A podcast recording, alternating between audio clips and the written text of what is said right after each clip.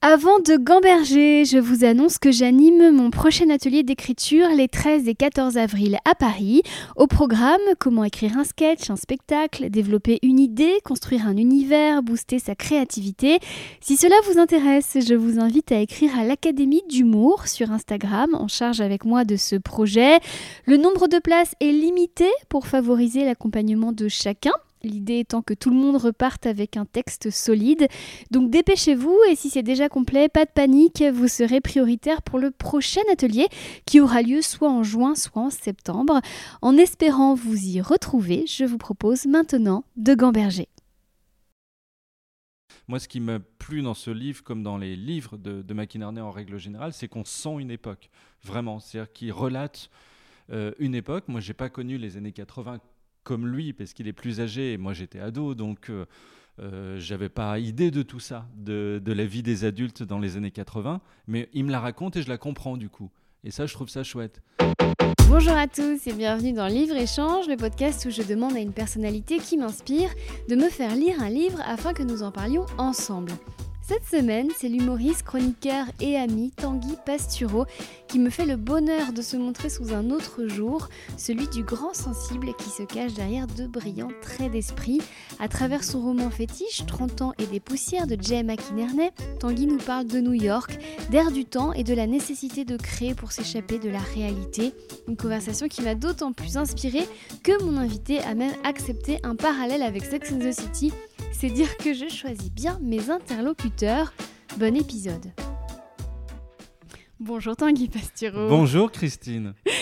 Euh, je suis ravie d'être ici, chez toi. Euh, merci de m'accueillir. Bah, avec plaisir. Alors, je te présente. Tu es humoriste, Oui. chroniqueur. Oui. Euh, en ce moment, sur... tu m'as fait une petite grimace, genre comme si tu étais désolée. Euh, oui, un peu, parce que j'ai du mal à croire que c'est un vrai métier, donc après, pourquoi pas, mais oui. France Inter en ce moment. Oui, oui, depuis 5 ans, ouais. ouais. Mais t'es passé par euh, un peu toutes les radios, toutes les télés. Euh, oui, j'ai écumé, on peut Bah, le dire. nous, on s'est Ouais. connus chez Dev sur France 3. Oui. Après, je C'est t'ai vrai. remplacé sur RTL. Oui, Pendant un an, les gens ont écrit Rendez-nous Tanguy Pastureau. mais ça, c'est un grand classique. C'est formidable. On aime, on aime toujours les gens qui partent. Il faut être celui qui part, en fait. Parce que celui qui part est désiré. Celui qui arrive, euh, ouais, il y a toujours un. On, on se méfie des nouveautés, donc c'est logique. Je pense que si euh, tu étais resté euh, 10 ans, euh, les gens à la 11e année, ils auraient été très peinés de te voir partir aussi. Sachant que pendant qu'on me disait Rendez-nous Tanguy Pastureau, toi, on te disait Euh, Rendez-nous Pierre- Rendez-nous Pierre-Emmanuel Barré, ouais, sur France Inter, ouais. c'est ouais, ça. Absolument. Ou d'autres d'ailleurs. Il y avait d'autres noms parfois, mais ouais, c'est les gens qui partaient, quoi. Et maintenant, tu es devenu un pilier euh, de cette radio. Bah, Je quand sais même, pas. mais- un incontournable. Ah bah c'est gentil. Et alors, tu m'as fait lire 30 ans et des poussières Oui. de euh, Jay McInerney. Hmm. Est-ce que tu peux m'expliquer bah, pourquoi et comment ce livre est venu à toi? Euh, alors, comment ce livre est venu à moi? Je n'en sais absolument rien. Moi, j'aime euh, les auteurs américains, les auteurs anglais, la littérature anglo-saxonne.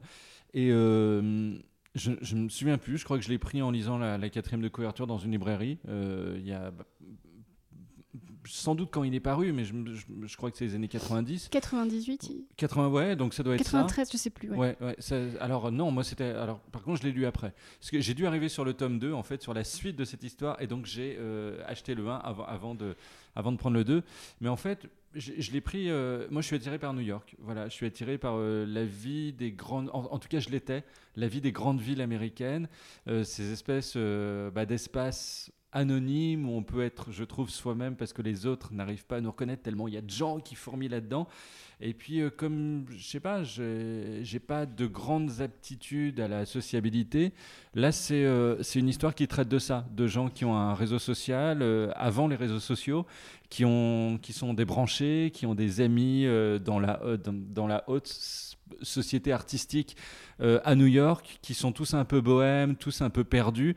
Et ça m'a parlé immédiatement, en fait. Voilà, parce que c'est la vie, dans un sens, que j'aurais voulu avoir euh, que, dont je ne veux plus du tout aujourd'hui, mais à 30 ans, ça me faisait rêver. Et comme ça s'appelle 30 ans et des poussières, je, je pense que je me suis reconnu immédiatement là-dedans. quoi.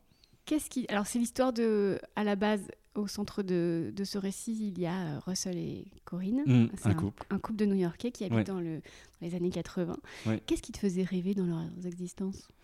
Euh, bah, alors, pas grand chose ne, me fait rêver en l'occurrence parce que c'est assez triste leur vie. S'ils communiquent pas énormément, ils ont des vies qui sont un peu séparées tout en vivant ensemble. Ils ont des désirs séparés aussi. C'est ça qui me. Mais je trouvais que ça parlait bien de la vie en fait. Voilà, je trouve que c'est une bonne illustration du couple. On n'est pas toujours euh, voilà au même diapason que, que, la personne avec qui on vit. Et je trouve qu'à New York justement, euh, il y a la possibilité d'avoir des vies séparées comme ça parce que chacun peut vivre sa journée de manière tellement différente de l'autre.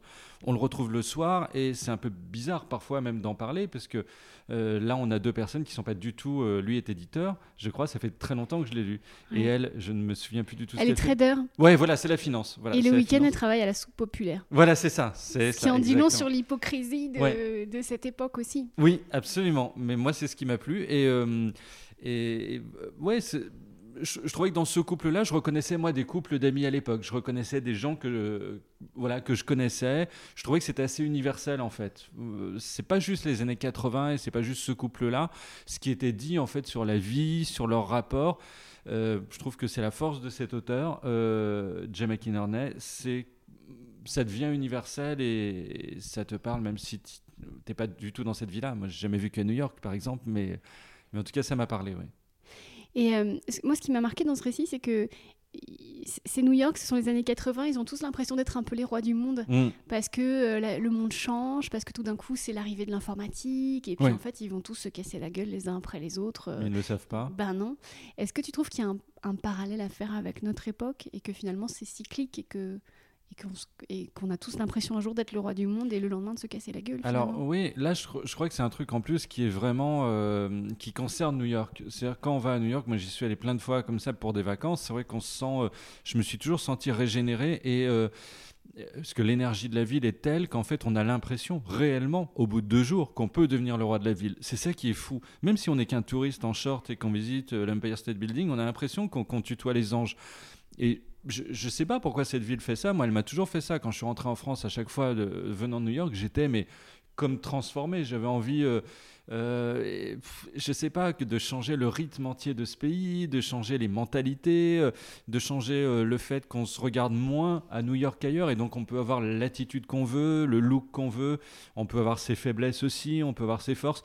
Je sais pas, on se sent moins jugé en fait. Et à chaque fois que je reviens à Paris, je me dis ah bah ouais, c'est un peu triste de retrouver tout ça parce que j'aime moins finalement cette société-là que la société peut-être new-yorkaise qui m'a longtemps fait rêver quoi. Après, je sais plus du tout pourquoi je dis ça, mais euh, voilà. Si, c'était une très belle réponse. Est-ce que tu es en train de dire que les Français sont chiants? Non, pas du tout. Euh, je trouve qu'il y a peut-être moins d'opportunités et, euh, et, on se juge beaucoup, nous. Et là, moi, ce qui m'a plu dans, cette, dans, dans, ce récit, c'est que les personnages finalement ont des vies vraiment différentes les, les, unes des autres. Et Corinne, qui est trader, elle traîne avec des artistes quoi, qui la font rêver, dans un sens, parce que c'est la vie qu'elle, elle, n'a pas. Mais euh, je ne sais pas si en France, il y a beaucoup de gens qui travaillent, qui font du trading à la défense, qui finissent leur soirée dans des squads d'artistes. J'ai pas l'impression, quoi.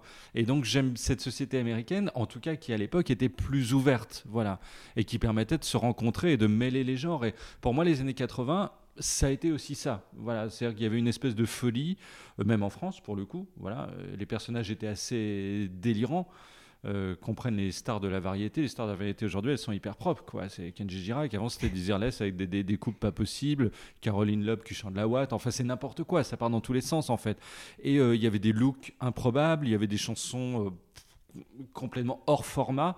Il y avait, je sais pas, c'était une époque ouais, où on s'autorisait des choses assez incroyables. Et à New York, ça devait être démultiplié, ça. Donc voilà, moi, je retrouve ça là-dedans.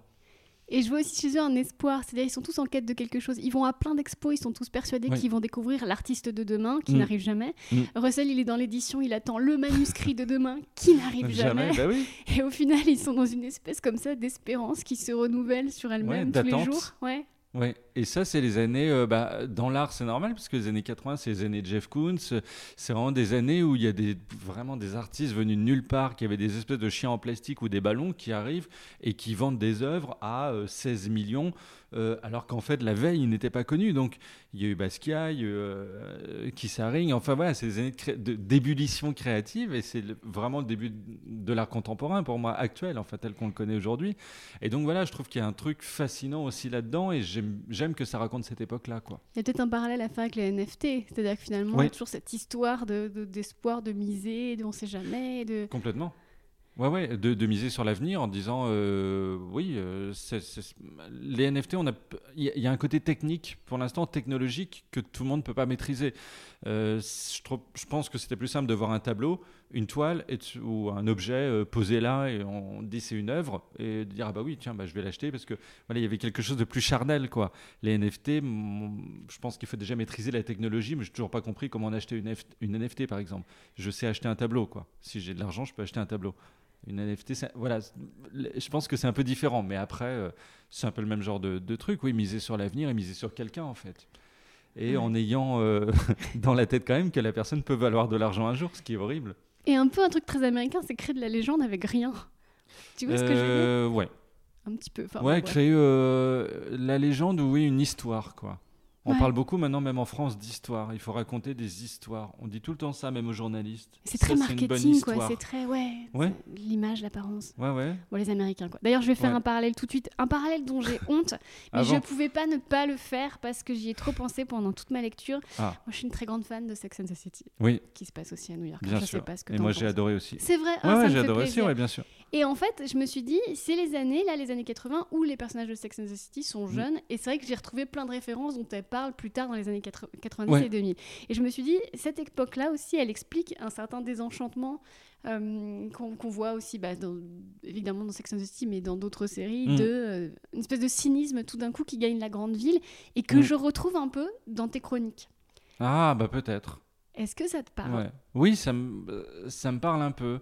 Euh, alors, je suis pas new-yorkais. Euh, McInerney, qui est un, peu new-yorkais, même s'il vit un petit peu à côté, je crois qu'il vit dans le Maine maintenant, mais euh, voilà, l'est. Et euh, dans Sex and the City, par exemple, moi j'ai retrouvé, je trouve que le personnage principal, c'est la ville de New York, comme chez Woody Allen, comme dans Gossip Girl plus tard pour les, pour, pour, les, pour les plus jeunes qui ont suivi ça. Et d'ailleurs, Jay, McInerney fait une apparition dans Gossip Girl à un moment. C'est Voilà. fou. Ouais, bah oui, parce que c'est un, vraiment un auteur new-yorkais, un peu pop, euh, qui est euh, qui est lisible euh, par par tous, quoi. Voilà, c'est accessible comme style, c'est un peu nerveux, c'est et, euh, et c'est vraiment quelqu'un de la pop culture locale, même si aujourd'hui c'est marrant parce que c'est un auteur qui euh, qui traîne un peu avec des vestes de tweed. Enfin, il fait un peu gentleman farmer. euh, on l'imagine s'habiller chez Tommy Hilfiger, comme tous les types de la côte est, quoi, finalement, qui ont un peu d'argent. Mais mais il y, a- il y a quelque chose, même quand on vit dans les Hamptons, il y a quelque chose de terriblement new-yorkais. Et moi, ça m'a toujours pas fait rêver, mais ça m'a plu. Alors après, je vois pas moi ce que je peux mettre dans mes chroniques de ça, mais Bah, je trouve que ce qu'il y a chez toi, ce qu'il y a chez Carrie Bradshaw et ce qu'il y a chez euh, Jay McInerney, c'est euh, l'intellectualisation du futile. ah oui, peut-être. C'est vraiment, et, et chez toi, et je, je trouve qu'il y a quelque chose dans tes chroniques de très Woody Allen en- au final. Ah bah c'est formidable d'entendre ça parce tu que tu t'en étais pas rendu compte? Non. bah non, non, non, je vais pas te... non, non, je peux pas, je peux pas dire oui. c'est- ce serait déjà tellement prétentieux. Et puis ensuite, j'ai l'impression d'être tellement moins bien que ces gens-là. Et je le dis vraiment euh, sans fausse modestie. J'ai l'impression de pas être au niveau. Voilà. bah, C'est ton Euh, rôle de dire ça, mais à la fois, non. en tant que euh, une de tes fidèles auditrices, c'est que tu prends des sujets, alors je sais pas si on te les impose ou si c'est toi Ah non, non, non, c'est moi qui, qui les prends au hasard un peu de. Ouais, de Bah, mes tu envies. prends n'importe quoi et tu en fais une. euh, tu, tu déroules de la pensée et c'est souvent brillant alors que tu étais parti de, j'en sais rien, le retour de Loana dans tes PMP. Euh, oui, par exemple, ouais. ouais. bah oui, parce que je trouve que ça raconte quelque chose en fait. Et là, on en revient au principe d'histoire, c'est-à-dire que tout est histoire. Et, et effectivement, euh, si on parle de Loana par exemple, qui est un personnage intéressant parce que c'est c'est quelqu'un à la fois de très médiatique et totalement brisé, et euh, elle continue à fréquenter ces médias qui l'ont qui, qui l'ont bah, qui ont brisé sa vie, quoi, qui ont qui l'ont cassé en deux. Enfin, je trouve qu'il y a quelque chose de, de, de fou d'y revenir à chaque fois, quoi, alors qu'elle devrait euh, être euh, vivre à la, campagne quelque part et s'être éloignée de tout ça et, vivre plus simplement. Mais en tout cas, voilà, c'est des personnages intéressants. Et oui, moi j'aime bien partir de, de- personnages comme ça pour décrire des faits de société, effectivement, ouais. Et puis surtout être, euh, moi ce qui m'a plu dans ce livre, comme dans les livres de, de McInerney en règle générale, c'est qu'on sent une époque, vraiment. C'est-à-dire qu'il relate une époque. Moi, j'ai pas connu les années 80 comme lui, parce qu'il est plus âgé, et moi j'étais ado, donc euh, euh, j'avais pas idée de tout ça, de, de la vie des adultes dans les années 80, mais il me la raconte et je la comprends du coup. Et ça, je trouve ça chouette.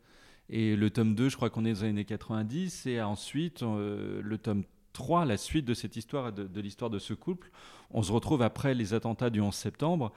Et, et, Corinne continue à servir la soupe d'ailleurs, mais à des, aux pompiers en fait qui sont dans les gravats et qui essaient de trouver des corps pendant des jours et des jours dans l'odeur des, corps brûlés et des, des, documents euh, euh, qui sont partis en mille morceaux et des, gravats. Quoi. Et euh, voilà, moi ce qui, ce qui m'a plu aussi, c'est que sur ces 30 années-là, en fait, les personnages restent plus ou moins les mêmes. malgré le temps qui change et voilà je crois qu'on change pas trop au final et, et c'est ça qui m'a plu ouais il pouvait pas faire une œuvre plus dans l'air du temps au final. Parce que quand il a commencé il se doutait pas euh, qu'il allait raconter ça dans le ben non c'est ça qui est c'est ça qui est bien et c'est ça qui est chouette aussi dans les chroniques. C'est-à-dire que bah, tu connais ça on est des on chronique l'instant mais en fait c'est intéressant. Parfois moi quand j'écoute Pierre Desproges aujourd'hui je me dis bah voilà c'était ça les années 80 le début des années 80 quand je l'écoute. J'ai parfois oublié les noms de certains hommes politiques euh, ou femmes politiques dont, dont il parle évidemment on les a tous oubliés mais si on cherche un peu, on comprend quand même la blague et, on, comprend de quoi il parle et ça sent une époque, quoi. Et c'est ça que j'aime bien. Voilà. Et j'aime bien ça en littérature aussi, bien sûr. Mais de même que quand on lit des, quand on lit Balzac, euh, on se, voilà, on est plongé dans, dans, la société parisienne de l'époque et c'est tout aussi intéressant en fait, quoi. Mais toi, euh, euh, on est dans l'immédiateté et Comment tu fais toi quand tu crées euh, bah, Comme Jack McInerney qui écrit finalement sans prendre de recul, puisque j'imagine que quand il s'est mis à écrire sur sa décennie, euh, bon, il y avait quand même quelques années de, de, réflexion, mais toi tu écris sur quelque chose qui s'est passé la veille. Euh, comment tu fais pour réfléchir aussi vite et avoir un point de vue aussi abouti et sophistiqué sur un truc qui s'est passé il y a deux heures? Bah, Aucune idée. En fait, je pense que mon cerveau fonctionne assez rapidement et surtout que j'ai encaissé en fait des j'ai en stock des années des années d'expérience parce que j'ai toujours réfléchi beaucoup aux choses. Euh, je enfin, je sais pas d'où ça vient, voilà, mais euh, mais j'ai jamais effleuré les choses. Par exemple, en, dans les années 80, j'étais fan du groupe Bros, qui était un groupe totalement insipide, euh, des, qui venait d'Angleterre. C'était des, il y avait deux, jumeaux et puis un, autre type à côté. Ils étaient magnifiques. Je pense que j'étais le seul garçon du collège. J'avais aimé le groupe Bros. En fait, c'est un groupe de filles. C'était un des premiers boys bands.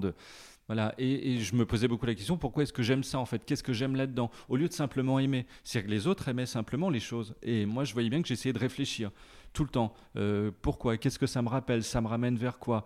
Et, euh, effectivement, euh, je me souviens d'un voyage en Angleterre au collège, où je voyais des affiches d'eux. Et aujourd'hui, bah, ce souvenir, il est là. C'est pas juste un groupe, c'est aussi une affiche. Je me souviens d'une inscription sur un, sur un mur où il y avait marqué Bros à rubbish. C'est-à-dire que ce sont bah, Bros, c'est nul, en gros, it sucks, quoi.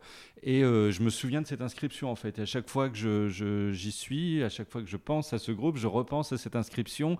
Et voilà, donc les choses, en fait, partent en je sais pas, en choses un peu tentaculaires. J'ai du mal à décrire la manière dont j'écris en fait. C'est un peu compliqué. Et je sais pas comment font les autres. Moi, j'écris un peu dans une forme de transe et souvent, je me, sincèrement, quand j'ai fini, je me souviens même plus de ce que j'ai mis. Et je le relis le, le, lendemain, surpris, en me disant Ah bah ouais, ça c'est bien, ça c'est moins bien. Enfin voilà, je ne sais pas trop comment ça se passe. Et euh, alors, je me fais un peu l'avocat du diable. C'est pas un peu frustrant de, créer du flux et du, du, consommable, entre guillemets? Et je te le dis d'autant plus que j'ai le même problème c'est que mm. tu écris des chroniques qui ont une, durée de vie de quelques jours et ça reste pas, alors qu'il y a plein d'artistes qui rêvent de s'inscrire dans l'histoire et de créer des choses qui ah bah resteront pour toujours. Et toi, tu crées finalement euh, de, du, bah, de l'humour en consommable. Est-ce que mm. tu n'as jamais eu envie d'écrire un roman qui resterait pour toujours? Alors, euh, je suis dessus. Voilà, un scoop voilà, voilà. dans mon podcast. J'ai commencé. D'accord. Et alors, euh, j'en suis à 16 pages, hein, mais, euh, c'est comme ça qu'on commence. Voilà, j'ai le début d'une histoire. Oui, parce que c'est, enfin, quand on, mm. t'as, un, as une écriture qui est quand même très littéraire. Euh. Bah, je sais pas en même temps. T'as pas un langage parlé à la radio, je veux dire. Tu fais des phrases très sophistiquées. Ouais, peut-être. Je sais pas, mais c'est même pas histoire de vouloir laisser quelque chose parce que moi j'aime bien l'idée d'être une machine et euh, de produire, produire, produire. J'aime bien ce truc-là en fait, euh, euh, parce que ça évite de penser au reste, parce que quand on est dans l'action, voilà, comme tous les gens un peu anxieux, je pense, et un peu névrosés, on a besoin d'être dans l'action pour oublier bah, le tragique de l'existence. Et donc moi écrire, ça me fait oublier le reste. Donc moi si je peux avoir 10 chroniques par semaine, je suis mieux qu'avec une, quoi, parce que j'ai besoin de de penser à autre chose quoi. Donc euh, écrire, ça me fait penser à autre chose, tout simplement. Je pars dans des histoires en fait, et, et quand on raconte l'histoire de quelqu'un, l'exemple de Loana ou, ou, de n'importe qui d'autre en fait, on est dans la vie de quelqu'un d'autre et on pense pas à la sienne du coup. Et je pense que justement, euh, Corinne, la, tradeuse dans, ce, dans ce roman, le fait qu'elle aille la soupe populaire, c'est pas juste euh, pour se, comme pour s'excuser de ce qu'elle est en fait et de gagner du, fric, parce que dans les années 80, c'est totalement autorisé de gagner du fric à New York. Il n'y a pas de jugement là-dessus, c'est même bien de gagner du fric. Euh, on le voit dans American Psycho, enfin voilà, dans tous ces romans des années 80, les gens portent des, des, des, des, beaux costumes, ils, ont, ils affichent leur marque, vraiment quoi. Mais euh, je pense qu'elle euh, occupe son existence, tout simplement, au maximum. C'est-à-dire qu'elle n'a pas assez de ses journées de travail. Il faut aussi que le soir, elle fasse ça en plus. Et que la nuit, elle soit occupée aussi, etc. Et ça, je comprends vraiment. Euh, c'est-à-dire que moi, j'ai besoin de m'occuper au maximum. D'ailleurs, le portrait de Corinne est, tracé assez brillamment dès le début. Ils organisent une soirée. Elle, elle a invité un SDF qu'elle a rencontré à la soupe populaire et qui se barre avec le magnétoscope. c'est quand même génial. Ouais. Oui, et puis elle a cette relation là, avec cet artiste, Luc, je crois qu'il s'appelle, non? Euh, Oui, il y en a plusieurs. ouais, dont un, alors qu'elle retrouvera beaucoup plus tard parce qu'il sera totalement tombé dans la drogue et, et elle ne saura pas trop comment le sortir de là. Et, et voilà, tout en comprenant que c'est la vie qui mène tous, qui l'a mené lui à ça, quoi, à la drogue aussi. Enfin, c'est, euh, je trouve que ce sont des livres vraiment d'échappatoire. Quand on voit des personnages qui essayent d'échapper à leur quotidien, alors qu'on pense que leur quotidien est super en fait. On se dit, bah New York, c'est formidable, quelle vie. En plus, ils ont de l'argent. C'est pas des gens pauvres, quoi. C'est pas des gens qui galèrent. Ils sont pas euh, dans, les, dans les tréfonds de Harlem à se dire, oh comment je vais faire pour m'en sortir. Est-ce que je peux ouvrir un kebab éventuellement? Non, ce sont des riches, quoi. Et euh, pourtant, ils essayent d'échapper vraiment à leur quotidien. Et c'est ça, moi, qui me fascine. C'est-à-dire qu'on a l'impression qu'on n'est jamais véritablement heureux. Euh, Gatsby le Magnifique, c'est exactement ça, quoi. C'est-à-dire que c'est des gens qui ont tout, ils font des fêtes somptueuses, et au fond, ils sont brisés. c'est des gens qui ne seront jamais heureux. Et euh, c'est des romans qui font dire que l'argent n'est rien, que la richesse n'est rien. Et moi, ça me plaît, ça. Parce que effectivement, on parle aujourd'hui d'une société de la sobriété qui va peut-être arriver. On va peut-être tous vivre de manière beaucoup plus sobre et peut-être plus heureux que quand on avait énormément de choses. Et moi, je crois en ça. D'ailleurs, le, le, roman est très bien fait. Ça commence par une fête euh, hyper sympathique et, et, joyeuse, et ça se termine par un enterrement, sans spoiler. Mm. Et finalement, ça nous dit euh, bah, tout ça pour ça, en vérité. Ah bah Après un millier de pérégrinations. Euh, bah a oui, l'accumulation de tous ces trucs. En fait, pourquoi au final si, on n'a pas vécu, parce que justement, ils échappent tous à leur vie, ils font tous 10 000 trucs, et ils n'ont pas le temps de vivre véritablement. Et ça, c'est la vie qu'on a dans les grandes villes. On n'a pas le temps de vivre dans les grandes villes. Je pense que c'est pas un hasard s'il y a beaucoup de gens qui s'en éloignent aujourd'hui et qui, à l'issue des confinements, ont décidé de se retirer de cette vie-là. C'est parce qu'ils ont réalisé, en fait, en restant deux mois ou trois mois chez eux, bah, qu'ils avaient enfin le temps d'avoir une vie, tout simplement. Et New York, comme Paris, comme Kuala Lumpur, euh, voilà, c'est c'est des lieux où on peut, moi je pense qu'on ne peut pas réellement vivre sa vie. Voilà. Il faut s'en éloigner pour commencer à vivre.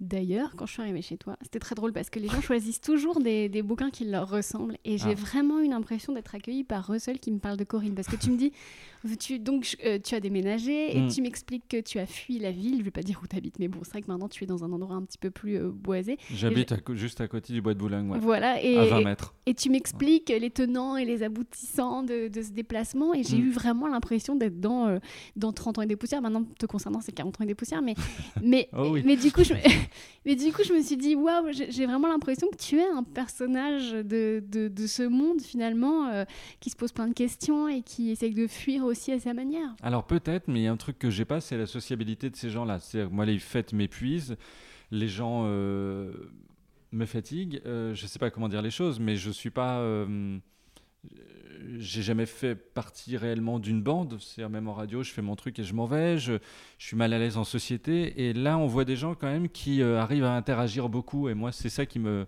qui me fascine. Je suis fasciné par les gens qui arrivent à interagir et à être à l'aise dans leur quotidien.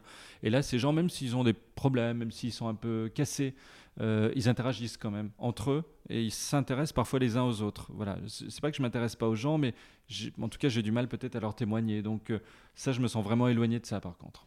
Et j'ai le sentiment qu'on leur a jamais appris à être seuls, Russell et Corinne. Euh, non. Parce que même quand ils se disputent et qu'ils se détestent et qu'il y en a un qui dort sur le canapé, dormir seul, c'est une épreuve. Oui, c'est vrai, c'est vrai. Je me souvenais pas de ça, mais ouais. Alors que nous, être seul, c'est une bénédiction. et ça aussi, c'est très français, je pense.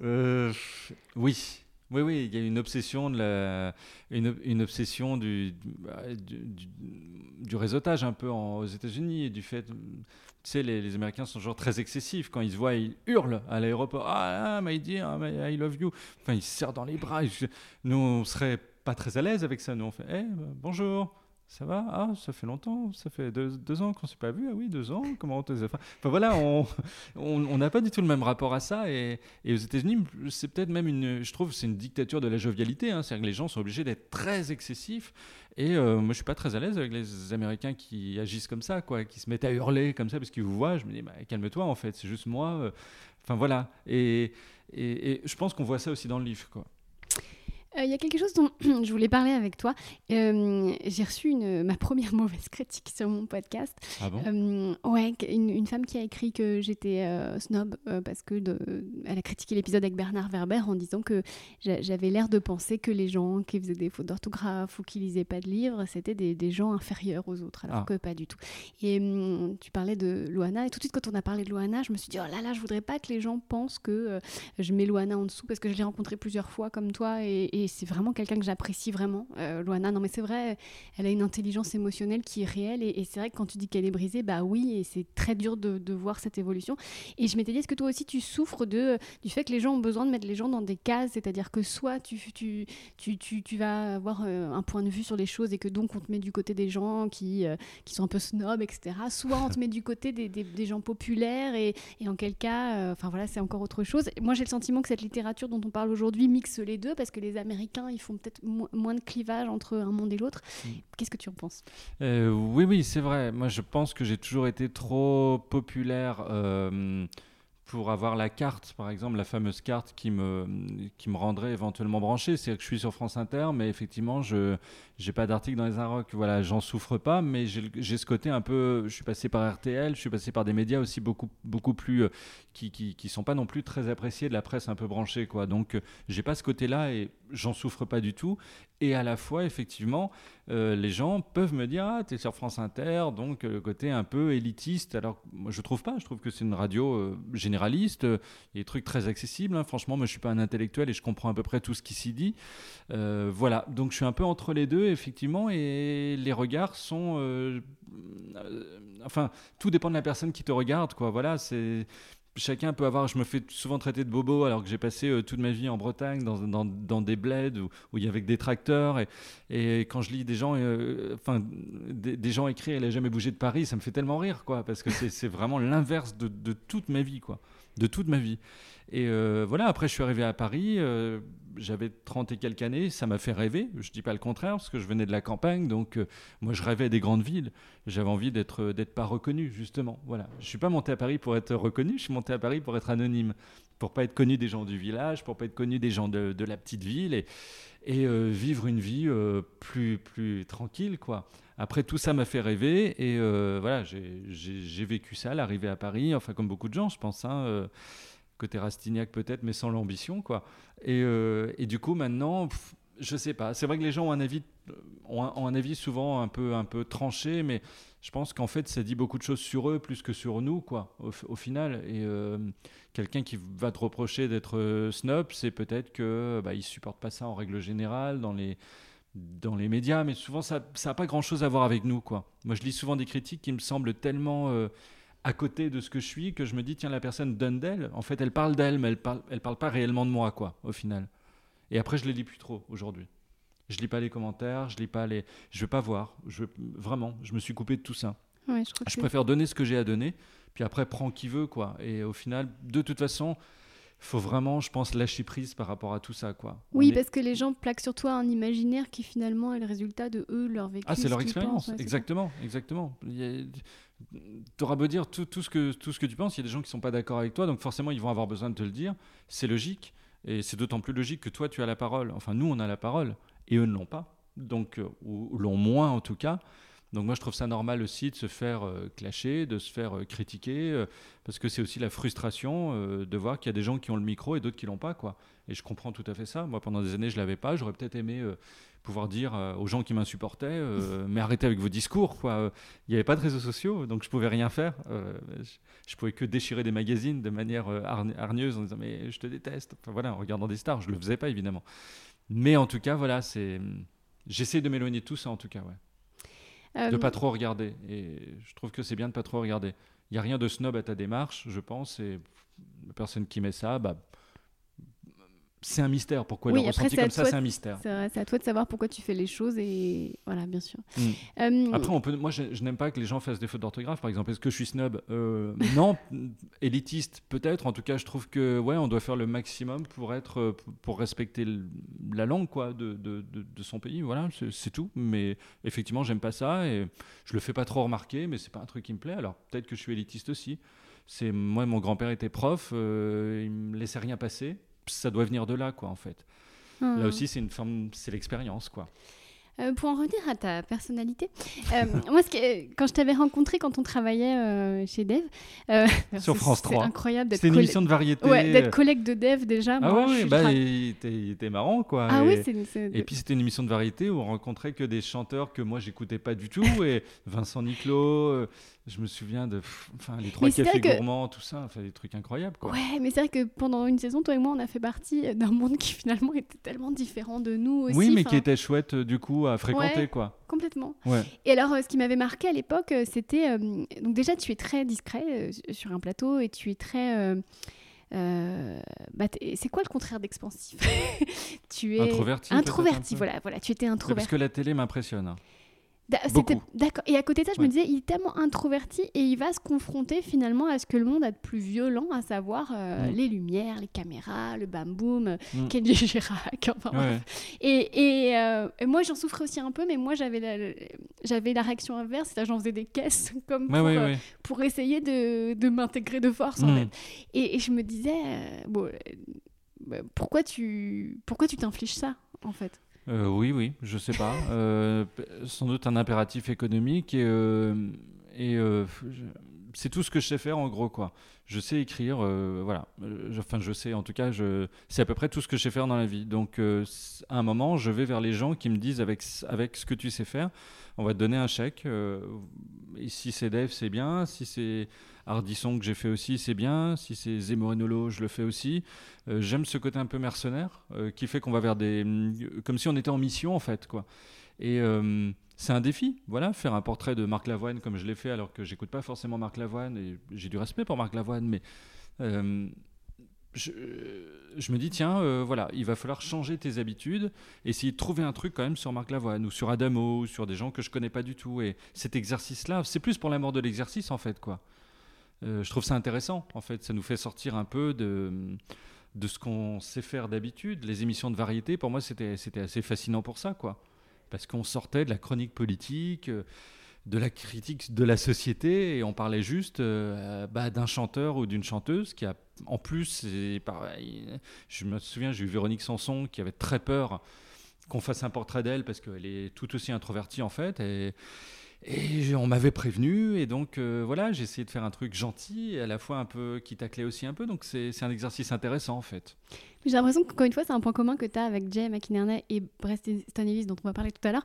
Euh, tous les deux étaient obligés de se confronter à une humanité qui, qui finalement, parce que c'était des extrasensibles comme toi, se confronter à une humanité finalement qui, qui leur fait peur, qui leur fait un peu de mal, euh, justement pour créer. Mm. C'est une nécessité finalement? Bah, on est, oui, on est obligé. Enfin, on est obligé. Sinon, qu'est-ce qu'on va raconter au final? On peut raconter effectivement, comme, euh, comme le fait Sylvain Tesson, par exemple, la, Sibérie, les animaux, euh, le fait de vivre euh, avec une fourchette et, un pins au bord d'un lac qui gèle parfois l'hiver, mais de moins en moins à cause du réchauffement climatique. Mais c'est j'ai l'impression que moi je ne saurais pas quoi en dire en fait de cette expérience de la solitude. Donc on est obligé de se confronter aux autres pour avoir des histoires à raconter tout simplement quoi. Donc moi ça passe beaucoup par euh, moi je regarde beaucoup les chaînes d'infos, je regarde les réseaux sociaux, j'essaie de de m'inspirer de tas d'histoires aujourd'hui qui font qu'on n'est plus obligé de fréquenter telle ou telle personne pour avoir du, du contenu en fait, pour avoir beaucoup de choses. Il suffit d'écouter des gens parler pendant une heure sur une chaîne en fait souvent et on trouve 10 000 idées. Avant, il fallait faire des tu dîners trouves pour 10 ça. 000 idées. Oui, non, mais- On trouve 10 000 idées. Non, tu, Ah, on Tanguy trouve beaucoup Pasture de choses. retrouve Non, 10 on 000 trouve beaucoup de choses quand même. Avant, Ouais. il fallait faire des dîners, des dîners chez soi et écouter les gens. Voilà. Et souvent, il n'y avait rien en fait. Mais euh, donc là, voilà, je trouve qu'il y a une multitude d'informations qui arrivent et on est moins obligé de se confronter au réel. Voilà, le réel, il, apparaît partout aujourd'hui. Dans tous les médias, il y a du réel. Donc, euh, c'est du pain béni. Et on, peut rester dans son coin aujourd'hui et être vraiment connecté, quoi. Ça, c'est depuis Internet, tout simplement. Euh, Jay McInerney, ça n'existait pas, ça. Donc, il a été obligé de faire des dîners chez lui. Il était obligé de se confronter à des gens. On le sent, ça, forcément. Il n'y avait, pas- il y avait pas Google, quoi, pour aller voir ce que font les gens. Donc, il fallait parler avec eux. Aujourd'hui, on n'a plus besoin de faire ça. Moi, si je parle à personne de ma semaine, j'ai quand même, euh, je suis quand même raccordé vraiment à la société, quoi. Et d'ailleurs, euh, pour parler une dernière fois de Sex and the City, je trouve que c'est un thème qui est hyper intéressant, c'est qu'elle commence sans Internet et il y a l'arrivée d'Internet dans Sex and the City qui Ah, je me est souviens hyper pas. bien dans le film. Ah, dans le film. Ouais, c'est vrai que dans le film, pour la première fois, euh, Carrie Bradshaw a une boîte mail qui Ah. va être au centre de, de la trame narrative. Et en fait, dans la, la c'est nouvelle saison, que moi j'adore, hein, je sais que c'est un sujet polémique, Je l'ai même pas vu. ouais. euh, et oui, donc euh, dans la dernière saison, le- la chronique euh, Sex and the City devient un podcast. Je trouve ça Ah. génial. Mais en fait, on s'en fout que ce soit un sujet polémique. faut aimer les choses pour soi. Non, mais vraiment, vraiment, beau faut aimer les choses dis. pour soi. Non, mais ah, vraiment, vraiment. Qu'il n'y a pas de. Il n'y a pas de jugement. Sex and the City, on peut adorer. Je veux dire, tout est adorable en fait dans cette série. Les, les, les, les femmes, euh, le fait qu'elles disent ce qu'elles ont envie de dire, qu'elles vivent leurs histoires, euh, les situations cocasses. Euh, je me souviens de, de l'épisode où il y en a une d'elles qui se met des sushis partout sur le corps Ouais. euh, parce que Samantha. voilà, voilà, parce qu'il y a- un type qui avait dû lui dire à un moment qu'il adorait ça, et puis finalement il n'arrive pas, donc elle reste pendant 4 heures sans oser bouger de peur que les sushis tombent. Euh, c'est formidable, quoi. Enfin, déjà, rien que d'avoir cette idée-là, je trouve que les scénaristes sont formidables. Voilà, c'est c'est- c'est Ouais. chouette. Et puis, et puis euh, bah, voilà, il y a la ville de New York, et, quoi qu'on en pense, New York, ça fait, moi, ça me fait rêver, quoi. Toujours, en fait, Central Park. euh, Les, les grandes avenues, euh, le fait de se sentir libre, vraiment libre. On connaît personne là-bas, on est jugé par personne. Je sais pas, y a ce... moi j'aime Londres, j'aime aussi pour ça. Il y a ce regard anglo-saxon qui du coup n'est pas un regard, qui, qui te permet de pas de vivre comme tu es et de pas être jugé sur ce que tu es directement au premier regard, comme nous. On se marie au premier regard, on est jugé au premier regard, on fait tout au premier regard en France. On nous dit souvent les 20 premières secondes dans un rapport sont, euh, sont primordiales. J'ai pas l'impression qu'aux États-Unis ce soit exactement comme ça. Je pense qu'on nous laisse plus le temps de nous développer. Voilà, en tout cas, moi je, l'ai- je, je sens comme ça et, et c'est ce que j'aime là-bas. Ouais, c'est vrai. Alors avant de parler de- d'aller sur les citations, je voudrais parler du Brad Pack, qui était donc un groupe d'écrivains de l'époque, dont Ah faisait oui, partie euh, Jacques McInerney. J'ai j'ai vraiment un problème avec le nom. euh, Jay. Ja- Jay McInerney. Oui, il y a beaucoup de hey du coup. Ben oui, et euh, Eh c'est Trop. c'est un problème pour moi. Et Brett Easton Ellis, donc, euh, qui étaient euh, très amis. Et, et ce qui est assez fou, parce qu'à la fois, on, on- on rec- on- ils ont une écriture qui se ressemble un petit Mm. peu, on sent l'influence, alors que euh, Brett Easton Ellis, il va parler de personnages un peu fantasques, euh, ça va aller beaucoup plus loin dans euh, les déviances, le dysfonctionnement mental, euh, et que Jacques McInerney, il s'en- il s'en tient, bah, seul et Corinne, Mm. et qui, qui c'est plus simple, c'est plus, on est plus dans le quotidien. Je voulais savoir, est-ce que toi, tu as déjà fait partie d'un groupe d'humoristes euh, qui pourrait s'apparenter au Brad Pack ou quelqu'un qui t'inspirait beaucoup, et avec qui tu étais très ami, et avec qui tu avances un peu de façon parallèle? Euh, pas vraiment, en fait. Euh, là, pour en revenir à ça, c'est ces gens qui se sont regroupés à un moment. Je trouve que Brett Easton Ellis, moi, ce qui, ça me plaît aussi, mais ça me plaît moins que Jay McInerney, parce que les histoires de, de, de psychopathes et de gens qui vrillent, euh, j'ai toujours trouvé ça assez facile, en fait. Il suffit de laisser libre cours à, à ce qu'on a à l'intérieur et à sa rage, en quelque sorte. Et je pense que Jay McInerney, moi, le côté dandy, me plaît parce qu'il dit la même chose, sauf que les, les personnages ne passent pas à l'acte mais on sent qu'il pourrait passer à l'acte, qu'il pourrait aussi péter les plombs et devenir fou. Et moi, j'aime bien qu'ils deviennent pas fous en fait, parce que c'est plus le quotidien. Et du coup, ça me parle de moi. Voilà. Moi, je ne vais, vais pas me mettre à assassiner un SDF dans une rue, je le sais. Je suis incapable de ça. Par contre, la vie des personnages de Jay McInerney, je peux la vivre. Voilà. Donc, j'ai besoin de gens qui se rapprochent un peu de moi. Après, euh, euh, moi. C'est vrai que quand j'étais en radio associative à, Rouen, j'ai passé quelques années comme ça et on était une bande du pas d'humoristes mais de gens qui faisaient de la radio et effectivement on était euh, on s'influençait les uns les autres. C'était une petite scène un peu artistique qui tournait autour d'un d'un café associatif à Rouen comme ça où tout le monde faisait un peu qui des tableaux, qui des, des, de la radio comme ça, des, des, des, films. On a tourné des films ensemble. Enfin voilà, et, effectivement, c'était des gens bah, euh, avec qui j'ai fait mes armes et on s'influençait les uns les autres. Moi, j'étais très impressionné par eux, par exemple. Euh, je me disais, euh, déjà, j'avais une impression d'être beaucoup trop populaire et pas assez élitiste par rapport à ces gens-là. Et eux me trouvaient aussi trop, un peu trop populaire, je pense. Mais, en tout cas, ils m'ont beaucoup marqué. Et ensuite, j'ai eu du mal à retrouver une autre bande. Ouais. Donc j'ai des bandes un peu, un peu forcées euh, là, j'ai la bande originale sur, sur, sur Inter, donc je fais partie de cette bande tout en étant un peu à part parce que je me sens pas faire partie réellement d'une bande. En tout cas, je côtoie des gens qui sont très différents de moi, euh, notamment parce qu'ils sont plus jeunes et qui viennent du stand-up, qui est un truc que moi je maîtrise pas forcément. Et du coup, ils m'ont appris beaucoup de choses. Voilà, donc je fais pas partie de cette bande, mais moi, fréquenter Paul Mirabel qui a 25 ans, ça m'apporte quelque chose, parce que quand je l'entends parler de lui, je me dis, tiens, moi aussi, finalement, je pourrais parler un peu de moi. Et j'ai commencé à le faire sur scène. Et du coup, ça marche parce que les gens je pense, se disent il est là pour autre chose que d'aligner une espèce de longue chronique d'une heure trente, comme il pourrait faire à la radio. Et voilà, l'idée de parler de soi un peu, euh, ça me vient de, de là et de ces gens-là qui, eux, vivent de ça, quoi. Bah, j'allais t'en parler. J'ai pas eu la chance encore de voir ton spectacle, mais c'est vrai que hum, dans tes chroniques, tu parles jamais de toi, de tes sentiments, de tes ressentis, ce que, ce que va faire beaucoup la génération d'après et mm. celle encore plus celle d'après. Et euh, donc j'allais te demander justement si c'était quelque chose que tu avais envie de faire, donc tu viens de répondre à ma question. Est-ce que c'est un exercice qui est difficile pour toi? Euh, Un petit peu un petit peu. Je montre dans mon spectacle, je montre quelques photos d'enfance, par exemple, pour, pour, se moquer un peu du look que j'avais, parce que j'ai grandi dans les années 70, donc j'étais en gros habillé surtout de peau de mouton. Euh, non mais à, 90%, en fait, sur toutes les photos, on me voit avec des, de, tu sais, ces espèces de blousons en mouton retournés, quoi, voilà, qui, qui, se faisaient beaucoup à l'époque. Donc je portais du mouton, quoi. Donc je trouve ça amusant de les montrer. Et puis je montre une photo de mon grand-père aussi, euh, de cette même époque, euh, voilà, en disant parce que c'est un spectacle sur la célébrité. J'en ai rêvé un moment. Et puis aujourd'hui. Ça je... Tanguy Bastureau n'est pas célèbre. Ouais, j'en rêve plus du tout. Et. Euh, Pourquoi t'en rêves plus du tout? euh, Je sais pas, parce que j'ai découvert que c'était factice, quoi. Et, euh, et bah, tu le sais, en fait, le fait de rencontrer, bah, comme on l'a fait chez Dave, des, des, stars, et puis on les voit en fait dans les coulisses, on se dit c'est juste ça en fait. Déjà, on les reconnaît pas. Quand ils arrivent, ils sont pas maquillés, c'est bizarre, ouais. ouais. Ouais. on les reconnaît pas, et puis ils te parlent de choses. Euh, comme tout le monde, quoi, insignifiante. Et puis tu les entends. Ils n'arrivent pas sur un nuage d'étoiles, comme on pensait. Ah non, non, non, du tout. Et tu les entends appeler leur euh, nounou en disant Ah oui, zut, je vais avoir un peu de retard. Euh, oh là là, comment faire, chérie Et le pain T'as pensé acheter du pain Il n'y a plus de multicéréales, comment on va faire? Enfin voilà, et tu t'aperçois qu'en fait. Euh, la personne que tu as tant admirée parfois, c'est juste une personne normale aussi et que son travail est différent de sa vie. Voilà, et, autour de cette personne, il y a des attachés de presse, il y a du Photoshop, et, il y a des graphistes, et il y a d'autres artistes en fait. Les artistes sont entourés d'artistes qui savent faire d'eux-mêmes une œuvre d'art, quoi. Et euh, ça, on ne le comprend pas en fait. On voit juste une personne sublime et on se dit c'est juste cette personne-là qui est sublime. Mais en fait, pas du tout. Il y a 100 personnes derrière qui la rendent sublime.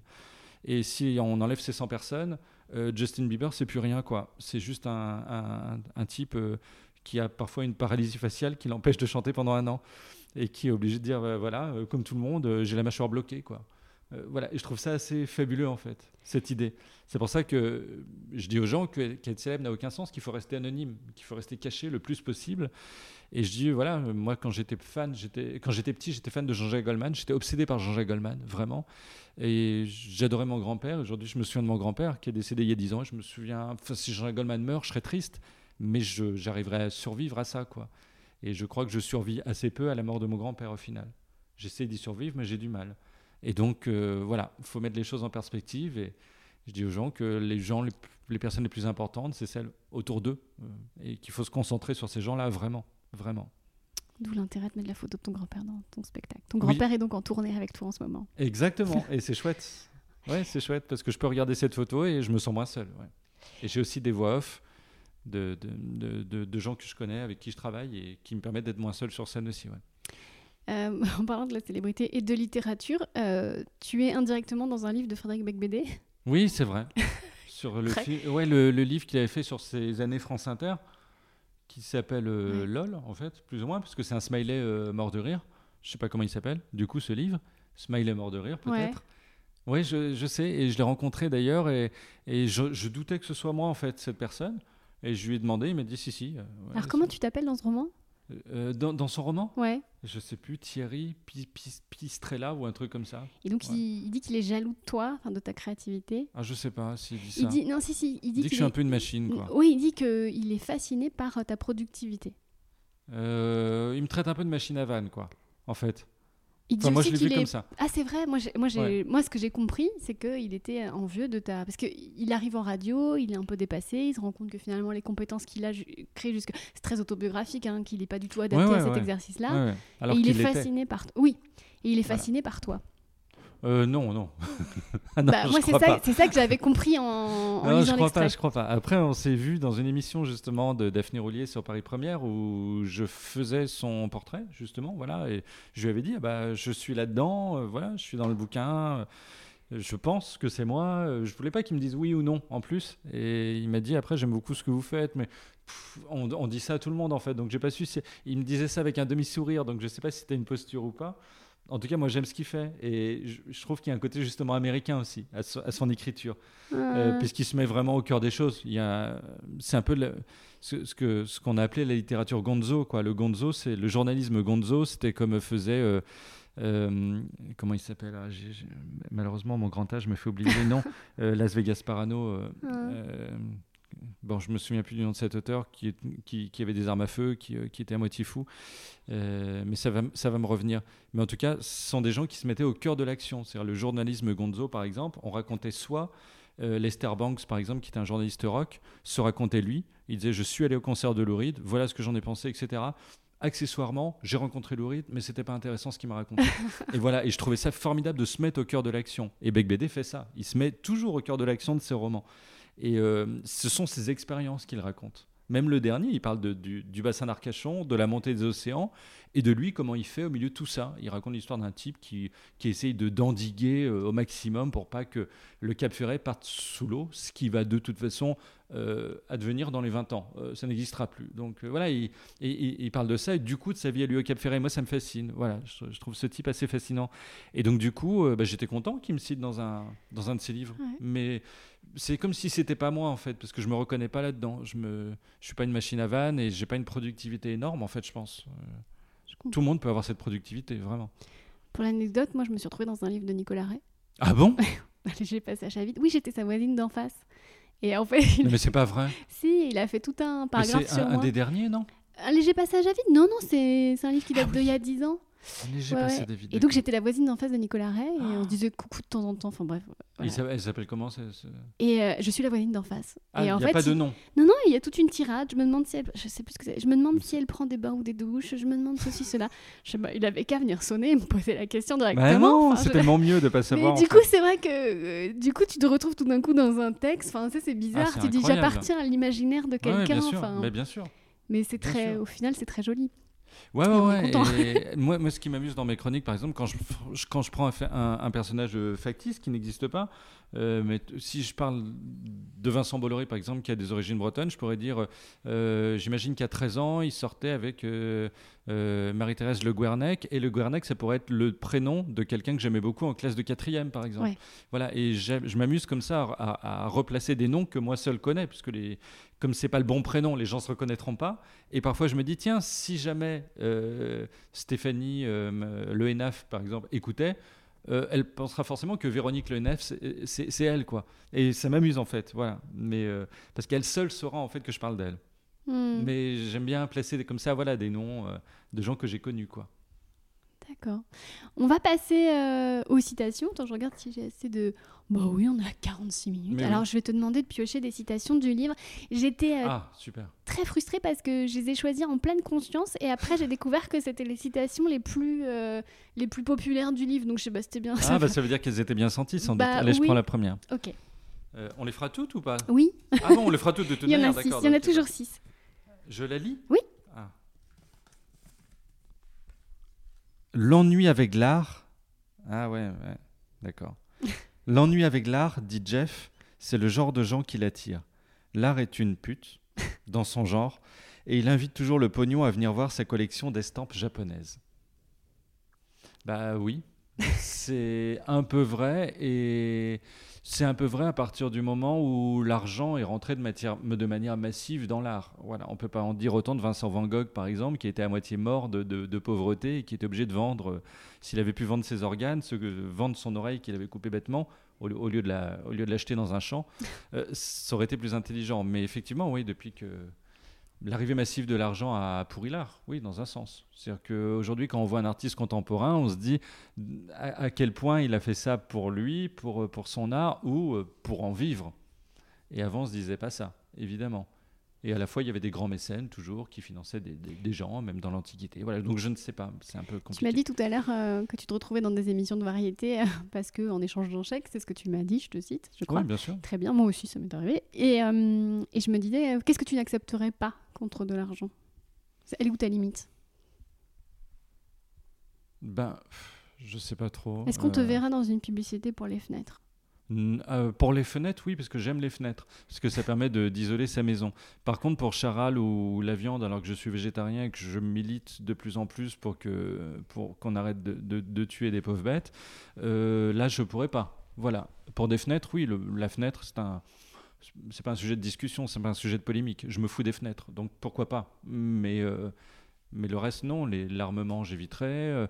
J'ai déjà fait parfois des, des vœux d'entreprise, par exemple, parce que faut savoir qu'il y a des entreprises qui viennent vous chercher de temps en temps. Je regarde qui est l'entreprise. Voilà, si c'est du secteur public et que c'est des gens qui font plutôt des choses bien, je peux y aller. Si c'est d'assaut industrie, je le ferai pas. Voilà, mais c'est juste une histoire de, de ce qu'on pense. C'est euh. Gaspard Proust qui a fait euh, l'heure actuelle Ouais, bah pourquoi pas. En fait, je, pense qu'il l'a fait pour le défi et qu'il voulait se moquer réellement de ces gens-là. D'ailleurs, il a commencé à le faire. En fait, si on écoute le, truc, c'est pas du tout. Euh, si, on, si, on, écoute vraiment ce qu'il a fait, c'est c'est pas du tout un discours pro euh, ni valeurs mmh. actuelles ni gens de droite. Il se moque d'eux, quoi. Et il se trouve qu'il a devant lui, malheureusement, dans la salle, des gens qui, qui prennent au premier degré le truc, qui se mettent à faire une là à un moment et ça part dans tous les sens. Et du coup, il est pris à son propre piège en quelque sorte. Mais ça, ça arrive, c'est l'humour, quoi. Parfois, on est. Euh, lui, il dit que si Le Monde l'appelle, le journal Le Monde, il le fait aussi, quoi ou VSD, mais euh, ces gens-là ne le font pas. Je trouve, moi, j'ai fait dev, par exemple, pour le défi, voilà, de faire un portrait de Marc Lavoine ou de Véronique Sanson. Lui, il le fait par, par défi de pouvoir euh, faire un truc pour Valeurs Actuelles, et je comprends ça, en mhm. fait. C'est pas juste qu'il veut avoir une image sulfureuse. Je crois que c'est intéressant, en fait, comme matière. C'est intéressant d'arriver devant des gens de droite ou d'extrême droite et d'arriver à les faire marrer ou à les choquer. Voilà, et en tout cas à manier cette matière-là, quoi. Plutôt que de l'éviter en permanence et de dire oh là là, c'est pas bien bah oui, oh là là, c'est pas bien, mais au bout d'un moment, faut y aller, quoi. Euh, voilà, faut se mouiller, quoi. Je trouve ça pas mal qu'il l'ait fait. Après, euh, ça lui est retombé dessus, je pense, mais je pense qu'il s'en fout hein, que ça lui retombe dessus. C'est quelqu'un qui est sorti de la société véritablement. Voilà, donc. Euh, ça pourrait être un personnage. Ah, mais j'aimerais avoir cette force. j'aimerais avoir cette force. Ouais. Ok, je t'invite à. Allez, une autre citation. Une autre citation. alors. Ah, bah oui, celle-là est très célèbre. Je crois que les hommes parlent aux femmes pour pouvoir coucher avec elles et que les femmes couchent avec les hommes pour pouvoir leur parler. Euh, c'est très années 80 aussi. Oui, voilà, voilà c'est ça. C'est ce que j'allais dire. Je pense que tout ça a un peu changé. Mais j'y ai retrouvé un petit peu l'esprit de Sex and the City. C'est-à-dire, il y a un côté, on est deux clans. Il y a les hommes et il y a les femmes. À l'époque, il y avait mm. pas, pas, pas, on ne parlait pas de genre, il n'y avait pas de personnes non genrées. Non. Et euh, il y a une espèce de guerre interne entre les hommes et les femmes qui mm. existe en permanence dans ce livre. Oui. Et qui n'a pas très bien vieilli, pour le coup. non, alors je ne sais pas si c'est pas une guerre ou si c'est une guerre ou si c'est une incompréhension au final. Mais c'est aussi euh, toute l'esthétique des années 80. Les années 80 sont très sexuées. Euh, Véronique et Davina chez nous euh, sont toutes nues dans la douche à la sortie de, de leur truc d'aérobic. Il y, a, il y a une plémette à 19h50 dans Coco Boy sur TF1. Enfin voilà, il y, a, il y, a, des fesses, des seins partout dans les années 80, partout. Et il y a aussi des types bodybuildés dont on ne se souvient pas, mais les pubs d'hymnes avec des types à poil. Enfin voilà, donc on voit des corps nus tout le temps dans les années 80, tout le temps. Moi, la star, quand j'étais jeune, c'était Sabrina, une chanteuse italienne qui chantait avec ses seins plus qu'avec sa voix. C'est-à-dire qu'elle montrait ses seins en permanence J'adorais ça parce que j'achetais les posters et tout. Je, dis pas le contraire, ça nous éveillait à la vie. Mais ça a changé tout ça, effectivement. Euh, si Miley Cyrus aujourd'hui, et enfin il y a 10 ans, est à cheval sur une boule de démolition totalement nue, on voit pas le même truc. Ça n'a pas la même signification en fait, et c'est moins, c'est pas aussi sexy finalement, je trouve. Ce qui a un côté plus agressif, plus, euh, c'est pas juste montrer son corps en fait. Donc effectivement, ça, ça a mal vieilli. C'est pas que ça a mal vieilli, c'est que c'est ce qu'on pensait à l'époque. Et euh, Sex and the City, on pourrait dire que ça, ça a vieilli un petit peu aussi. un petit peu moins parce que là, les hommes deviennent des complices de jeu, je trouve. Et c'est moins de la domination, en fait. Ces femmes-là se laissent pas dominer dans Sex and the City. Par contre, euh, elles, jouent des, elles jouent des hommes et parfois les hommes se jouent d'elles aussi. Donc ce sont des partenaires en fait. Et je crois que c'est vraiment la première série où, où on voit ça. Non pas une domination de l'un sur l'autre, mais une sorte de partenariat dans, le fait de, bah, de coucher ensemble et de faire des trucs euh, amusants. Quoi, voilà. Dans Sex and the City, on essaye de comprendre. Alors que là, je trouve que dans la citation que tu viens de lire, il y a quelque chose d'assez figé. C'est comme si, c'est comme ça. Après, ça vient aussi du personnage de Jeff, Oui. euh, qui est. Mm. euh, qui, est, euh, bon, qui a une sexualité assez problématique, qui est mal dans, sa, dans son corps, et puis qui a à la fois un, un besoin de conquête qui le dépasse complètement. Oui. Donc bon, il faut replacer aussi les choses dans leur contexte. Mais effectivement, c'était la plus célèbre, donc je voulais la... Ouais, ouais, ouais, non, non, On mais, a elle est- débriefé avec mais toi. elle est super et je pense que pour beaucoup de gens, elle reste actuelle en fait. hein. Ouais. Euh, si on écoute, euh, voilà, les, les, les gens, on va dire, en, en règle générale parler, il y a souvent encore ce genre de discours qui revient sans, sans problème, quoi. Donc Ouais, je ouais. pense que c'est pas si vieux que ça et qu'il y a toujours un peu, un peu, un peu ce truc-là, ouais. Ouais, c'est vrai. Mm. Allez, passons à une autre citation. Les écrivains. Ah bah oui, ça c'est vrai. Les écrivains sont ceux qui trouvent des répliques cinglantes longtemps après être rentrés chez eux. Et ça c'est vrai. Euh, ça parle de le fait de ne pas être adapté véritablement à la société. Je pense qu'un écrivain, c'est quelqu'un qui n'est pas forcément euh, totalement à l'aise.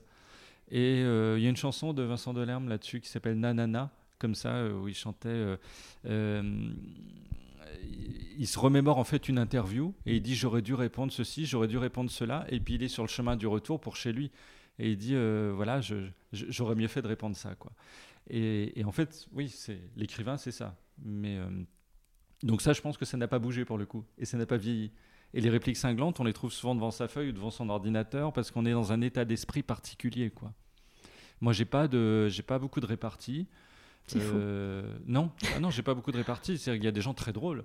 Dès qu'ils ouvrent la, la bouche, ils vont te sortir une phrase définitive et euh, à mourir de rire, quoi. Euh, moi, j'ai pas ça, vraiment. C'est pour ça que je suis pas à l'aise en sniper. C'est pour ça que j'aime pas être dans les bandes et rester dans l'émission. J'aime bien faire mon truc et partir parce que j'ai pas cette science. Daniel Morin, qui travaille avec moi, arrive, lui, à trouver un truc drôle immédiatement. Voilà, moi, je l'admire pour ça. Je sais pas faire. Il y a des chroniques que tu regrettes, que tu aurais réécrit différemment, deux jours, trois jours après? Ah oui, oui, oui, oui. Euh, non, parfois un an ou deux après, quoi. Ouais, ouais, ouais. Tu euh, penses encore un an ou deux après? Oh, j'y pense dix ans après.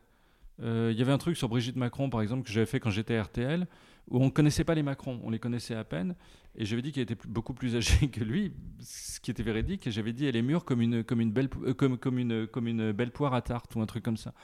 Et c'est vrai qu'il y avait un magazine féminin qui avait dit oh là là, j'en ai euh, quelle misogynie, etc. Et, bah, pour moi, c'était juste une comparaison rigolote en fait que je voudrais faire, que je voulais faire. C'était une connerie en fait, c'était une métaphore, voilà. Mais effectivement, j'avais parlé de son âge et aujourd'hui, pour moi, c'est même pas un sujet. Mais euh, voilà, je, je me trouvais euh, dans le jugement et c'est un peu dommage. Et effectivement, j'aurais dit autre chose aujourd'hui. D'ailleurs, je le dis plus. Si je parle de, de la dernière chronique que j'ai faite sur Brigitte Macron, c'était sur le fait qu'elle ait porté plainte contre des gens sur Internet qui l'accusaient, qui disaient qu'il- qu'elle était un homme, Jean-Michel. Hmm. Euh, ils n'ont pas choisi le meilleur prénom. Mon père s'appelle Jean-Michel. Mais, mais et, je, me disais, mais porter plainte, ça, veut déjà dire que éventuellement, si elle était Jean-Michel, ce serait un problème. Alors qu'en fait, non, c'est pas un problème. C'est pas un problème. Si euh, moi, tant que Emmanuel Macron travaille bien, j'ai pas dit qu'il travaillait bien, mais s'il travaille bien, il peut sortir avec des trans s'il veut, hein, pour moi, ou des non-genrés, ou ce qu'il veut, hein, vraiment, ou des femmes, des hommes. Il peut avoir une vie totalement délirante la nuit si le jour il est à son poste et qu'il assure. Et j'ai toujours pensé ça. Et pour expliquer que, que j'ai changé là-dessus, bien sûr, et qu'on évolue en permanence. Donc, heureusement qu'on ne dit pas les mêmes choses qu'il y a 10 ans. Je pense que je serais effaré si j'entendais certains de mes propos euh, que je tenais sur RTL il y a 10 ans. ouais. Tu m'étonnes. À qui le dis-tu? Mais non, mais, euh, Mais non, mais, mais c'est tout à fait normal. Euh, heureusement, quoi. Je pense qu'un écrivain, quand il relit ses premiers bouquins, il n'est pas forcément fier, hein, franchement. C'est pour ça que j'aime pas, moi, qu'on exhume des. Là, je vois qu'il y a un Jacques Kerouac qui est sorti. Euh, lui n'avait jamais voulu le sortir parce que c'était son- premier roman qu'il a écrit en 10 jours. On le sort là. De son vivant, il ne voulait pas le sortir. Je trouve ça dommage qu'on le sorte en fait, parce que il devait pas en être fier, il devait pas en être content de ce truc-là. Hmm. Et euh, je trouve que c'est un peu une trahison, oui, de, de- de sortir ça, parce qu'il y a un moment, il faut laisser des trucs dans le tiroir, quoi. Je comprends. Mm. Je t'invite à retirer une citation. Allez, voilà, celle-là, il y a un gros papier. Ah oui, c'est une plus longue citation. Une soirée, c'est comme la vie conjugale, se dit-elle. Elle s'invente au fur et à mesure, en ayant l'air de se conformer à un modèle préexistant, filant sur des rails d'acier en pleine forêt vierge, tandis que les promesses tremblent et vacillent sur les accoudoirs comme des verres de cristal. Écoute, je trouvais ce, ce morceau extrêmement beau. Ouais, Je il faut arriver à écrire une phrase C'est comme ça. superbe. Ouais, ouais, Ouais. vraiment. Ouais. Et, euh, et en fait, je. Bon, tu vas encore dire, mais non, tout ça, machin. Mais je retrouve ça chez toi. C'est-à-dire qu'il y a de la vanne, il y a du bim bam boum. Et à un moment, tu vas sortir une phrase qui n'a aucun projet comique, mais qui est juste jolie. Est-ce Ah que bon quelquefois, t'es pas. Bah, peut-être que tu vas le faire avec ton roman, du coup, mais juste écrire du beau. Oh, non, moi j'ai pas cette prétention et je m'en rends pas compte. Je m'en rends pas compte. Mais, euh, mais pour moi, une phrase comme ça, en fait, ça justifierait le fait qu'autour de cette phrase, il n'y a rien d'autre, qui est que du remplissage. Je trouve qu'un bouquin euh, qui comprend cette phrase, on peut déjà payer 9 euros pour l'acheter. Franchement, cette phrase suffit en fait. Elle devrait être même vendue 9 euros, cette phrase, voilà, en, en NFT. Mais euh, non, moi, je n'ai pas la prétention du tout de faire ça, où je m'en- vraiment, je, me, je réalise pas quoi. Parfois, j'ai une envolée lyrique, ce que j'appelle une envolée lyrique, mais j'essaye quand même de faire en sorte qu'il y ait un petit côté drôle euh, derrière. Mais euh, Ton roman sera humoristique? euh, les personnages seront humoristiques. Ça parle en, en gros, je ne veux pas tout dévoiler, mais un, pré- un président élu qui cherche à lancer une religion d'État pour annihiler les autres religions. Génial. Voilà, donc il fait payer l'accès à la religion d'État. On a des bons d'achat en, en contrepartie. Enfin, c'est un truc un peu délirant, mais je souhaiterais quand même qu'il y ait un côté réel et que les personnages euh, euh, suscitent pas que le rire, quoi. Voilà, qu'on s'attache un peu, si possible. Mais comme moi, j'ai du mal à m'attacher aux gens et aux choses, euh, du coup, je me demande si euh, ce que j'écris euh, sera assez attachant. Je sais pas. Peut-être que ça se fera à la 200e lecture. J'ai tellement hâte. Hmm. Tellement hâte. Il reste deux citations. Ah, Je- C'est Ah. chouette de se replonger dans ce bouquin en fait. Et je vais le relire. À mesure que le whisky le, le- pardon, à mesure que le whisky le pénétrait, il se dit que le conjoint est une personne qui écoute l'histoire de votre vie et qui, moyennant certaines concessions, choisit de vous croire. L'amour. Ouais, une des définitions en tout cas de l'amour peut-être. Ouais. Qu'est-ce Bah, que tu en penses? Euh, Alors, à mesure que le whisky le pénétrait, c'est évident que quand on a un petit peu bu, qu'on est un petit peu pompette, comme disent les jeunes, euh, forcément, euh, on en vient à réfléchir plus peut-être et à plus penser en profondeur à certaines choses. Et, et c'est vrai que le conjoint est une personne qui, qui, est là pour écouter et qui choisit de vous croire, pas forcément. En fait, ça, moi, je serais assez gêné de vivre avec une personne qui choisit de me croire. Euh, je préfère être face à quelqu'un qui, euh, qui me contredit s'il y a besoin, que je sois contredit, quoi, et qui me bouge s'il y a besoin de me faire bouger. Voilà, je je souscris pas totalement à ça. Je trouve que ce serait un confort euh, qui finalement serait malvenu parce que on n'avance pas trop, quoi. Si on est confronté tout le temps, euh, conforté dans sa certitude, euh, on n'avance pas, quoi. Mais ça en dit long sur Russell et Corinne qui n'ont pas du tout envie d'être confrontés. ils ont pas envie de se. En fait, ils n'ont pas envie réellement. Je pense qu'ils se sont rencontrés, ils n'avaient pas vraiment envie de vivre ensemble et de construire leur vie ensemble. Il se trouve que pour le confort d'une vie quotidienne acceptable et pas trop difficile à gérer, ils l'ont fait. Mais ils n'étaient au fond pas faits pour vivre ensemble, euh, parce qu'ils n'aiment pas les moments de dispute, ils n'aiment pas les moments euh, où ça va pas, alors que euh, au contraire, dans une relation, il faut se confronter à ces moments-là. En fait, c'est des moments fondateurs et auxquels on repense. euh, je pense à, la fin de sa vie avec beaucoup d'émotion et beaucoup de tendresse aussi. Ces moments difficiles là. Donc, euh, je pense que ce sont des personnes dans le roman qui se, frôlent, mais qui, euh, d'ailleurs, euh, l'un et l'autre ont des, ont des tentations parallèles. Euh, lui, je, je sais plus si c'est dans celui-là ou dans, ou dans le 2, il rencontre une jeune, euh, une, une jeune autrice qui le bouleverse oui, totalement. Mais il y a plusieurs euh, fantômes Ouais, de femmes qui Bon, passent. bah, ouais, voilà. Ap- Après, Corinne est très jalouse, donc la moindre Mm. rencontre devient un événement. Ouais, c'est ça, Et ouais. chaque femme est importante, mais à cause d'elle, pas à cause Mais de elle est jalouse, je pense, parce qu'elle comprend que lui a de multiples tentations aussi, quoi. Euh, voilà, il a besoin de remplir sa vie avec beaucoup de gens, clairement. Alors que techniquement, euh, bon, je veux pas bon, spoil tout, mais alors que techniquement, il est cocu, lui. Oui, Mais elle, c'est pas grave, elle a le droit de tromper. oui, voilà, voilà, c'est différent. Ouais. C'est différent. Elle vit dans un autre monde aussi. hein. Elle vit dans le monde de la finance où il y a moins de règles. hein. Il y a moins de règles. Ouais. Euh, dans les années 80, dans la finance, euh, les règles sont venues après. hein, euh, après les crises, après les subprimes, après, et encore, des règles Ouais. légères. hein.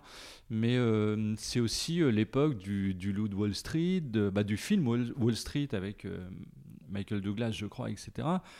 Voilà, on, voit des financiers qui sont sans foi ni loi. Et je pense que si on baigne dans cet environnement professionnel-là, on ne peut pas avoir une vie intime qui soit euh, totalement euh, euh, respectueuse. J'allais dire rangée, ça veut rien dire rangée, mais en tout cas respectueuse de l'autre. Parce que dans sa vie, on n'est pas respectueux de l'autre. Quand on est dans la finance, on, on sait que forcément, chaque action va écraser des gens. C'est évident. On se sert des autres pour, pour monter. Donc, C'est vrai. Euh, du coup, j'en- profite. Alors, tu me dis si tu veux pas en parler ou quoi, mais bon, tu, tu es donc, euh, tu as toi, toi, tu as toi-même une Corinne euh, depuis longtemps. Enfin, je veux dire, comment on fait pour Et c'est une vraie question que je te pose en tant qu'amie également. comment on fait pour avoir une vie de couple, une vie sentimentale saine, quand on baigne comme ça dans ce milieu qui est un peu parfois malsain et souvent toxique Alors en fait, euh, moi je baigne pas dans le milieu, c'est que je m'en éloigne au maximum. Je fais très peu de soirées, même les soirées euh, de l'entreprise, j'y vais pas quasiment, parce que je sais pas trop euh, faire aussi dans ces soirées-là. Je me sens mal à l'aise et je préfère moi voir les gens indépendamment, avoir des rendez-vous en tête-à-tête, que de voir une multitude de personnes. qui chacun jouera un rôle dans une soirée qui me ressemble pas. Donc j'évite tous ces trucs d'entreprise.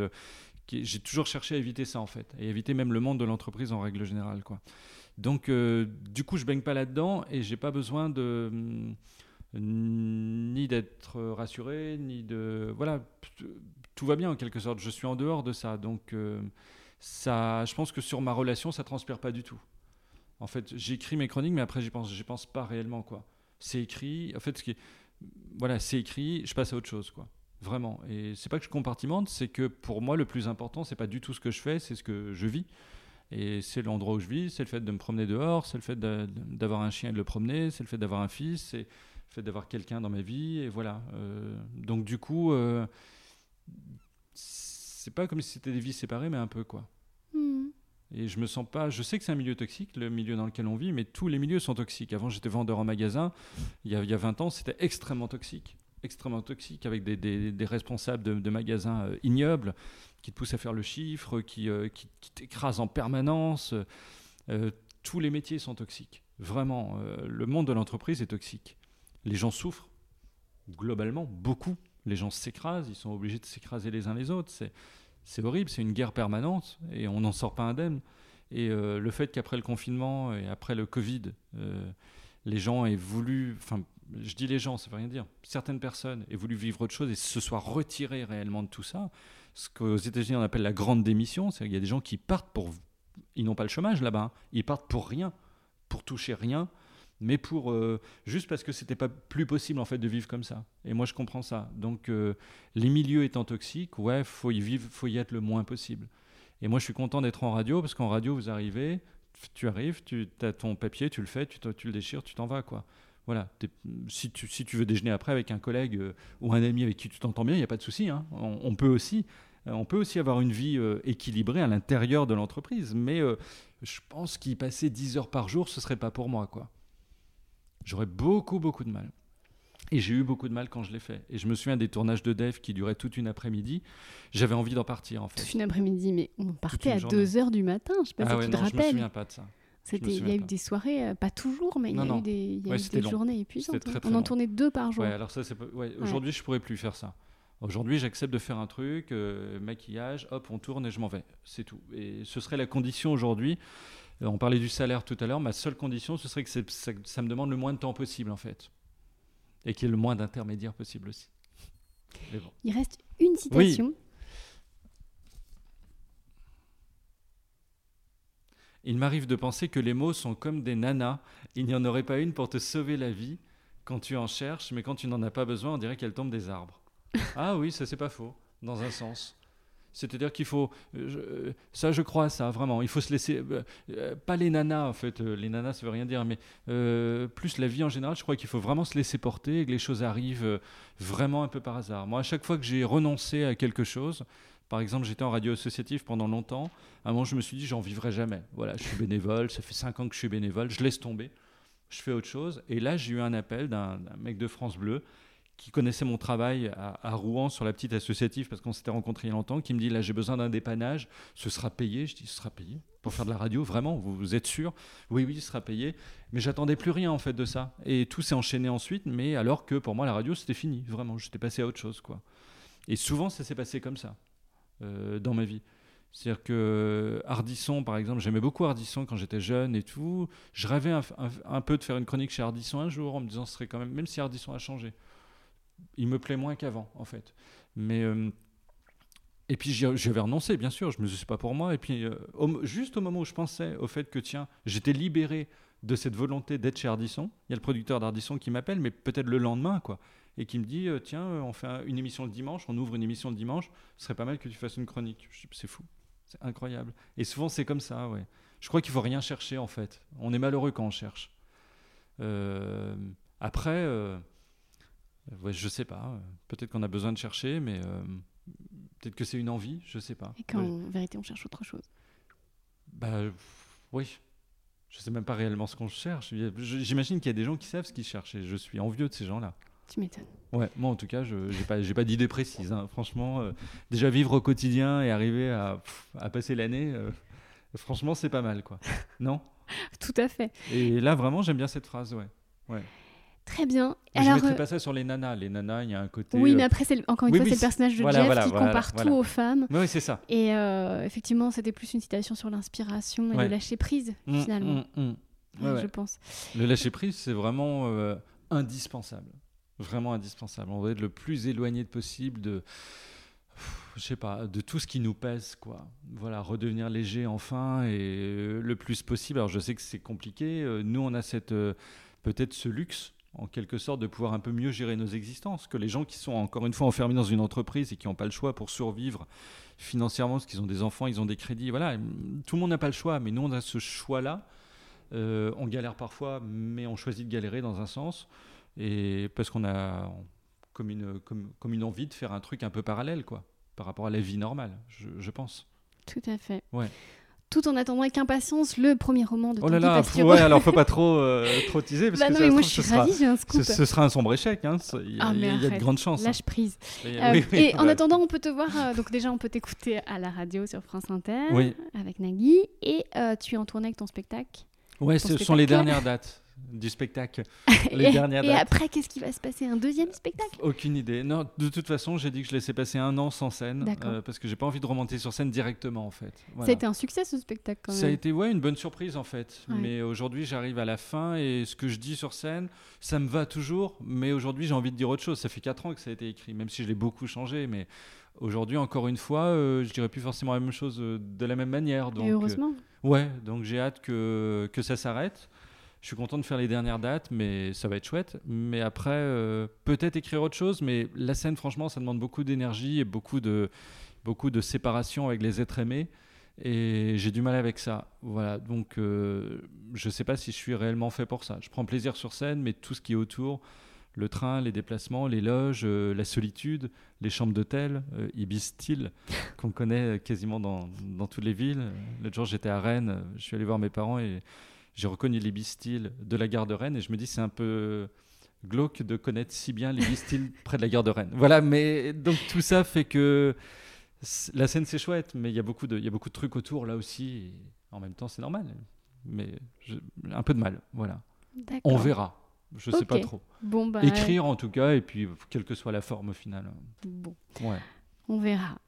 Merci de m'avoir replongé dans, 30 ans et des Ah, mais j'ai adoré ce moment passé ah, avec toi. J'ai adoré. Et le bouquin? Ah, bah oui, bien sûr, évidemment. Mais du coup, je vais attaquer le tome 2. Mais là, tu sais, j'ai plein de livres à lire. Euh, oui, oui, parce que j'ai le podcast. Mais euh, je, mets sur la liste des livres à lire en vacances. Ouais, et le tome 3 est formidable. Bah, ah, bah, je, le tome 3, là, on, vit vraiment New York après, après le 11 septembre. Et euh, c'est un des plus beaux romans que j'ai lu sur le 11 septembre. Ah ouais Ouais, ouais, extrêmement émouvant. Et, et les personnages sont transformés. Et on, et on voit à quel point, après le 11 septembre, la vie des New Yorkais et des Américains, mais surtout des New-Yorkais, n'a plus jamais été la même. Voilà, parce que les gens continuent à mourir en fait des, des, des, émanations de, de, de ce qu'ils ont senti après le 11 septembre. Donna Summer, par exemple, la chanteuse disco qui habitait à côté, elle est morte ah, concrètement des conséquences du, du, fait qu'elle a sniffé pendant, pendant des mois et des mois ce qui émanait, euh, puisque c'était bourré de méthane, de, de, euh, du 11 septembre. Donc en fait, c'est un traumatisme qui, qui dure, euh, qui dure depuis 20 ans. Quoi. Il s'appelle comment le tome 3 Je me souviens absolument plus.